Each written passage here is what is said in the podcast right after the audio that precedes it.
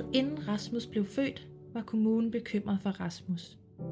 De var bekymrede på grund af morens meget unge alder og psykiske udfordringer og farens misbrug. Trods bekymringer for Rasmus' trivsel og løbende tegn på mistrivsel gennem hans opvækst, bliver Rasmus først anbragt, da han er 14 år gammel. Rasmus' udfordringer er komplekse, og det er svært at finde et anbringelsessted, der matcher hans behov.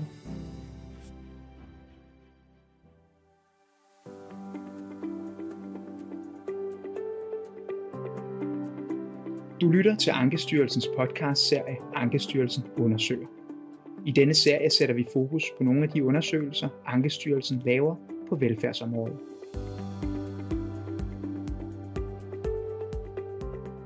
Du har netop hørt en lille bid af historien om Rasmus. Rasmus er en fiktiv person, men hans historie er baseret på elementer og handlinger fra eksisterende sager. Senere i podcasten skal vi høre mere til Rasmus' historie. I dette afsnit ser vi nærmere på en undersøgelse, der handler om, hvordan kommunerne finder frem til et konkret opholdssted eller døgninstitution. Social- og ældreministeriet har bedt Ankestyrelsen om at lave en undersøgelse, der belyser processen, når kommunerne skal finde et anbringelsessted til en ung. Mere præcist belyser undersøgelsen, hvordan kommunerne matcher barnet med et opholdssted eller en døgninstitution. Med mig i studiet i dag har jeg Helene Malm, projektleder i Ankestyrelsen, der har været med til at lave undersøgelsen. Velkommen til dig. Mange tak. Og jeg selv er vært for dagens podcast, og jeg hedder Tejs Ott Nielsen. Og Helene, i dag der skal vi tale om øh, det her med, hvor svær en opgave det er for kommunerne at finde et sted, som matcher det enkelte barn. Og kan du her indledningsvis sætte nogle flere ord på, hvorfor det her er så svært? Ja, det kan jeg godt. Øhm, altså processen med at foretage et godt match mellem den unge og så et opholdssted mm. eller en døgninstitution, det er udfordrende af, af flere årsager. Øhm, både fordi, at det, det kræver viden om stedet og stedets kompetencer, øh, men også fordi de unge, der anbringes på opholdssteder og døgninstitutioner, ofte har komplekse udfordringer. Tak, Helene. For at dykke lidt længere ned i øh, det her, tager vi lige en bid mere af historien om Rasmus. For allerede i løbet af graviditeten var kommunen bekymret for ham. Og efter fødslen får han ikke nok støtte, og hans problemstillinger bliver hele tiden mere komplekse og udtalte. Rasmus' opvækst er præget af bekymringer fra fagpersoner. Allerede under morens graviditet modtager kommunen en underretning fra en psykolog. Kommunen vælger ikke at gøre yderligere. Da Rasmus er tre år gammel, får familien praktisk pædagogisk støtte i hjemmet, fordi kommunen vurderer, at Rasmus mangler struktur og basal omsorg. Rasmus får konstateret autisme som 10-årig, har udadreagerende adfærd og begynder at optrappe konflikter i skolen. I løbet af de næste år begynder han at stikke af hjemmefra og udblive fra skole. Helene, så er vi tilbage i studiet. Hvad er Rasmus' opvækst et eksempel på? Jamen, Rasmus' opvækst er, er et eksempel på, at kommunen sætter ind med, med forebyggende støtte i hjemmet øh, i en lang årrække, inden de vælger at, at anbringe ham. Og det kan for nogen være tilstrækkeligt, men, men lige her i, i Rasmus' tilfælde er det desværre ikke nok til at hjælpe ham med at komme i trivsel. Han får flere komplekse udfordringer med tiden. Men er Rasmus her et enestående tilfælde, eller oplever kommunerne ofte, at de børn og unge, der bliver anbragt på opholdssteder og døgninstitutioner, har de her komplekse udfordringer? Altså når børn og unge bliver anbragt, øh, så er det fordi, de mistrives i hjemmet og har nogle komplekse udfordringer. Ja. Øh, faktisk fortæller alle seks kommuner, der deltager i undersøgelsen, at de børn og unge, som de anbringer på opholdssteder og døgninstitutioner i dag, er mere belastet og har flere komplekse øh, problemstillinger, end de havde tidligere. Men hvordan kan det være, altså at de børn og unge, der bliver anbragt på opholdssteder og døgninstitutioner i dag, er mere belastet end tidligere?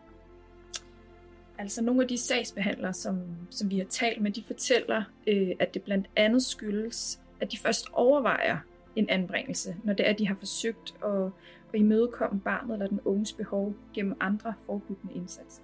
Ja, okay. Men hvad har de her komplekse problemstillinger øh, så af betydning, når sagsbehandlerne skal lave matchet mellem barn og institution? De sagsbehandlere, som, som vi har talt med, de fortæller, at det stiller rigtig høje krav til døgninstitutionerne og opholdsstederne, at, øh, at gruppen af anbragte børn og unge har komplekse problemstillinger øh, og ofte er i massiv mistrivsel, når det er, de, de bliver anbragt. Så opgaven med at finde et sted, der matcher barnet eller den unges behov, er derfor vanskelig.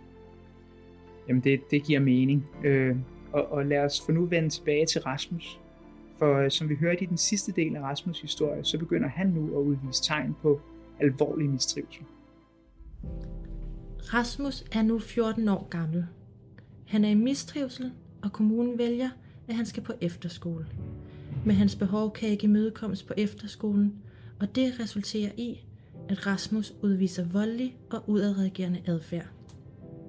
Rasmus bliver bortvist fra efterskolen efter en voldelig episode. Hans netværk kan ikke løfte opgaven, og derfor vælger kommunen, at han skal anbringes. Kommunen undersøger muligheden for, at Rasmus kan komme på en af de døgninstitutioner, der ligger i kommunen. Men institutionen vurderer, at Rasmus ikke vil passe ind blandt den unge gruppe, der allerede er anbragt der.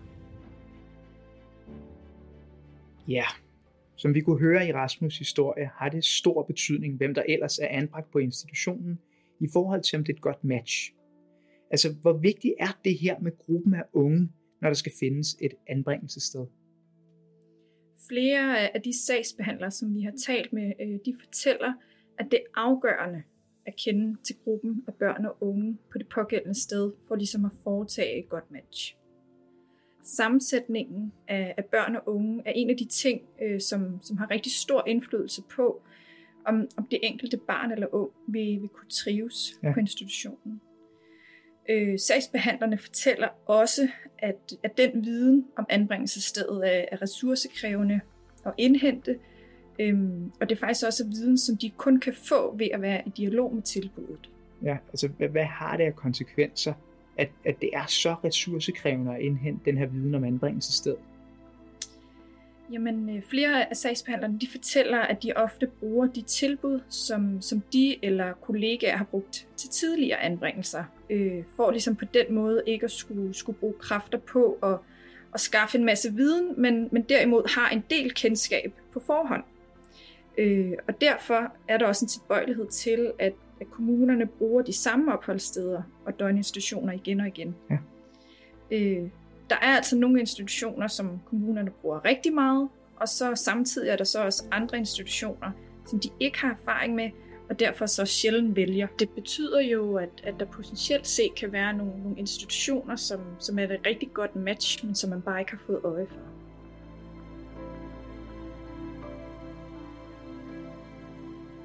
I Rasmus' historie tager kommunen hensyn til flere forskellige ting, når de skal foretage det her rette match i skal nu høre den sidste bid af Rasmus' historie.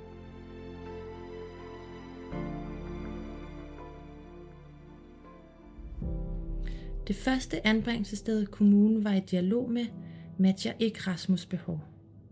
Efterfølgende har kommunen været i kontakt med en række anbringelsessteder, de ikke vurderer er gode for Rasmus. I alt går der fem måneder, for Rasmus blev bortvist fra efterskolen til kommunen har fundet et egnet anbringelsessted. Rasmus bliver anbragt på en døgninstitution, som kommunen vurderer kan varetage hans støttebehov og har rammer, der er gavnlige for hans autisme. Kommunen peger på, at det er mest hensigtsmæssigt, at Rasmus bliver anbragt med god afstand til sin mor, da de vurderer, at hun har en negativ indvirkning på hans liv. Den døgninstitution, kommunen har valgt, ligger dog fysisk placeret tæt på moren. I Rasmus' sag vægter det tungere at finde et anbringelsessted, der er specialiseret i autisme, end det gør at placere ham med afstand til sin mor. Helene, nu fremgår det af Rasmus' historie, at der går næsten et halvt år, før en af kommunen finder et anbringelsessted til ham. Er det noget, I, I typisk har set, og, og, og hvad er årsagen til det? Altså, hvor lang tid der sådan generelt går, har vi, har vi ikke undersøgt. Øh, men i sagerne, som, som vi har kigget i i den her undersøgelse, øh, så er der flere eksempler på, at det tager kommunerne ret lang tid at finde et anbringelsessted, der matcher barnets behov, og som har en ledig plads. Ja. Øh, at der i Rasmus' sag går fem måneder, øh, før der er fundet et anbringelsessted til ham. Øh, det er blandt andet et udtryk for, at det tager lang tid at få viden om stederne, så sagsbehandlerne kan vurdere, om det er muligt at tage hensyn til de parametre, som, som er afgørende for det enkelte barn eller ung. Ja. Kan du komme lidt nærmere ind på, hvad det er for nogle hensyn? Ja, altså generelt så, så er det faktisk forskelligt fra sag til sag, hvilke hensyn det er, der ligesom er vigtige at tage. Øh, I Rasmus' sag handler det konkret om hensynet til, til struktur og rammer, der kan imødekomme hans, hans autisme og de støttebehov, han har i forbindelse med det. Ja. Øh, det handler også om, at, at kommunen vurderer, at det er mest hensigtsmæssigt, at Rasmus ikke bor tæt på sin mor. Men her må kommunen ligesom vægte de forskellige hensyn i forhold til hinanden. Og her vægter det altså tungere at finde et anbringelsessted, som har speciale i, i autisme og de behov, som, som man har i forbindelse med det. Ja. Øh, sagsbehandlerne i undersøgelsen fortæller, øh, at det samtidig kan være ret svært at finde et sted, som kan imødekomme flere af de her hensyn. Øh, et konkret eksempel er, at, at en sagsbehandler fortalte os, at hun skulle finde et anbringelsessted til en ung, der havde været udsat øh, for overgreb og havde et misbrug, og som også havde en diagnose. Øh, og der eksisterer simpelthen ikke et tilbud, der har ekspertise på alle de her tre områder. Og i det her konkrete tilfælde, øh, så må sagsbehandleren jo lave en afvejning af, hvilke af de her tre udfordringer, øh, som er allervigtigst, at stedet kan arbejde med. Ja. Udover at skaffe viden om de her konkrete tilbud, er der så andet, der kan være med til at, at, at langsomt gøre processen med at finde det rette anbringelsessted? Ja, det er der faktisk en anden udfordring, øh, som sagsbehandlerne også fortæller om, af, af udfordringer med, med pladsmangel på bestemte typer af anbringelsessteder. Øh, endnu et konkret eksempel for en sagsbehandler er, at hun fortalte, at hun havde været i kontakt med, med 21 forskellige anbringelsessteder, før at hun, hun fandt et anbringelsessted, som havde en ledig plads til, til en ung med udadreagerende adfærd. 21, altså hold op. Og det kræver jo rigtig meget tid og ressourcer i forhold til at skulle i kontakt med alle de her anbringelsessteder. Nu har vi hørt nogle af hovedpointerne fra rapporten, og vi har fået et indblik i Rasmus' historie. Men uh, Helene, før vi runder af, vil du så ikke sætte nogle ord på, hvordan er det, I har konstrueret den her historie om Rasmus? Jo, det vil jeg gerne. Øhm, vi har fået seks kommuner til at, at sende aktuelle sager ind til os, hvor børn og unge er blevet anbragt på enten et opholdssted eller en døgninstitution. Øh, og vi har i alt modtaget 18 sager, øh, som vi har læst igennem fra ende til anden. Og ud, af de her, ud fra de her 18 sager har vi konstrueret fire sagsforløb, der hver især indeholder elementer, øh, som afspejler hændelser i de her 18 sager, som vi har gennemgået. Mm. Og, og Rasmus sagsforløb er så et af fire sagsforløb, som vi præsenterer løbende i rapporten. Godt. Så de ting, der fremgår i Rasmus' forløb, det er hændelser, som har fundet sted for forskellige unge. Ja. Har I, har I indsamlet anden viden til undersøgelsen? Øh, ja, det har vi, fordi selvom der er meget information i sagerne, så er der også noget viden, som, som ikke rigtig er der. Øh, for eksempel viden om sagsbehandlernes overvejelser, og, og de konkrete hensyn, de tager i sagerne, det er ikke noget, som nødvendigvis er noteret i sagerne. Derfor har vi øh, i de samme seks kommuner, som vi har fået sager fra, øh, har vi også interviewet sagsbehandlere og, og anbringelseskonsulenter om deres praksis og, og overvejelser, når de anbringer en ung på, på et opholdssted eller en døgninstitution. Og, og alt det her ekstra information, det kan jeg blive klogere på, hvis jeg læser rapporten. Det kan du i hvert fald.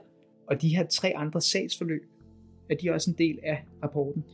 De er også en del af rapporten. De øh, fremgår i rapporten i sin helhed, men øh, vi henviser faktisk også løbende til dem igennem rapporten, for ligesom at bruge dem til at eksemplificere nogle af de pointer. som vi også har for interviewene. Og så her til sidst, Helene, for lige at, at, at runde det hele af. Altså, hvad er det for nogle hovedpointer, som lytteren skal, skal tage med sig herfra i, i dag? Hovedpointerne er, at, øh, at det ofte er børn og unge med komplekse problemstillinger, der bliver anbragt på, på opholdssteder og døgninstitutioner. Derudover så har vi også fortalt jer om, at, øh, at det er svært og ressourcekrævende at finde det rette anbringelsessted, og at sagsbehandlerne derfor trækker på deres egne og kollegaers erfaringer og ender med at bruge de samme anbringelsessteder igen og igen. Og til sidst var vi inde på, at det kan tage lang tid at finde det rette anbringelsessted. Både fordi, at det kræver tid at finde ud af, om stedet matcher barnets behov, og fordi, at der er pladsmangel på bestemte typer af institutioner. Og det betyder, at kommunerne nogle gange er i kontakt med rigtig mange forskellige steder, før end at de finder det rette match. Tusind tak, Helene, fordi du har givet os indblik i undersøgelsen, og tak til dig derude, fordi du lyttede med. Du kan læse rapporten Kommunernes valg af opholdssteder og døgninstitutioner, som vi har snakket om i dag, øh, på Ankestyrelsens hjemmeside. Her kan du også finde flere podcasts om Ankestyrelsens undersøgelser.